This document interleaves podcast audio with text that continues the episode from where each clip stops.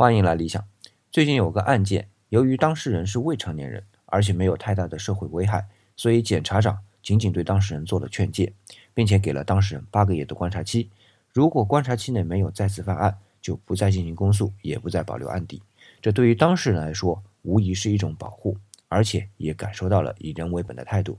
那说到以人为本，这个事件中还有一个更值得称道的地方，在这个案件的审理过程中啊。还有一个由各方面专家组成的工作组介入，其中还包含了心理咨询方面的专家。他呢就提出了三个观点：第一，案件的审理是为了成长，不是为了惩罚；第二，看似不太美好的事件背后，往往都隐藏着一个美好的夙愿，但方式上要考虑斟酌；第三，每个人都是在挫折中长大的，要卸下包袱，重新开始。这三点看似平淡啊，但是从心理层面给了未成年人一种关怀，正是这种关怀。让这次审理工作超越了冰冷的法律层面。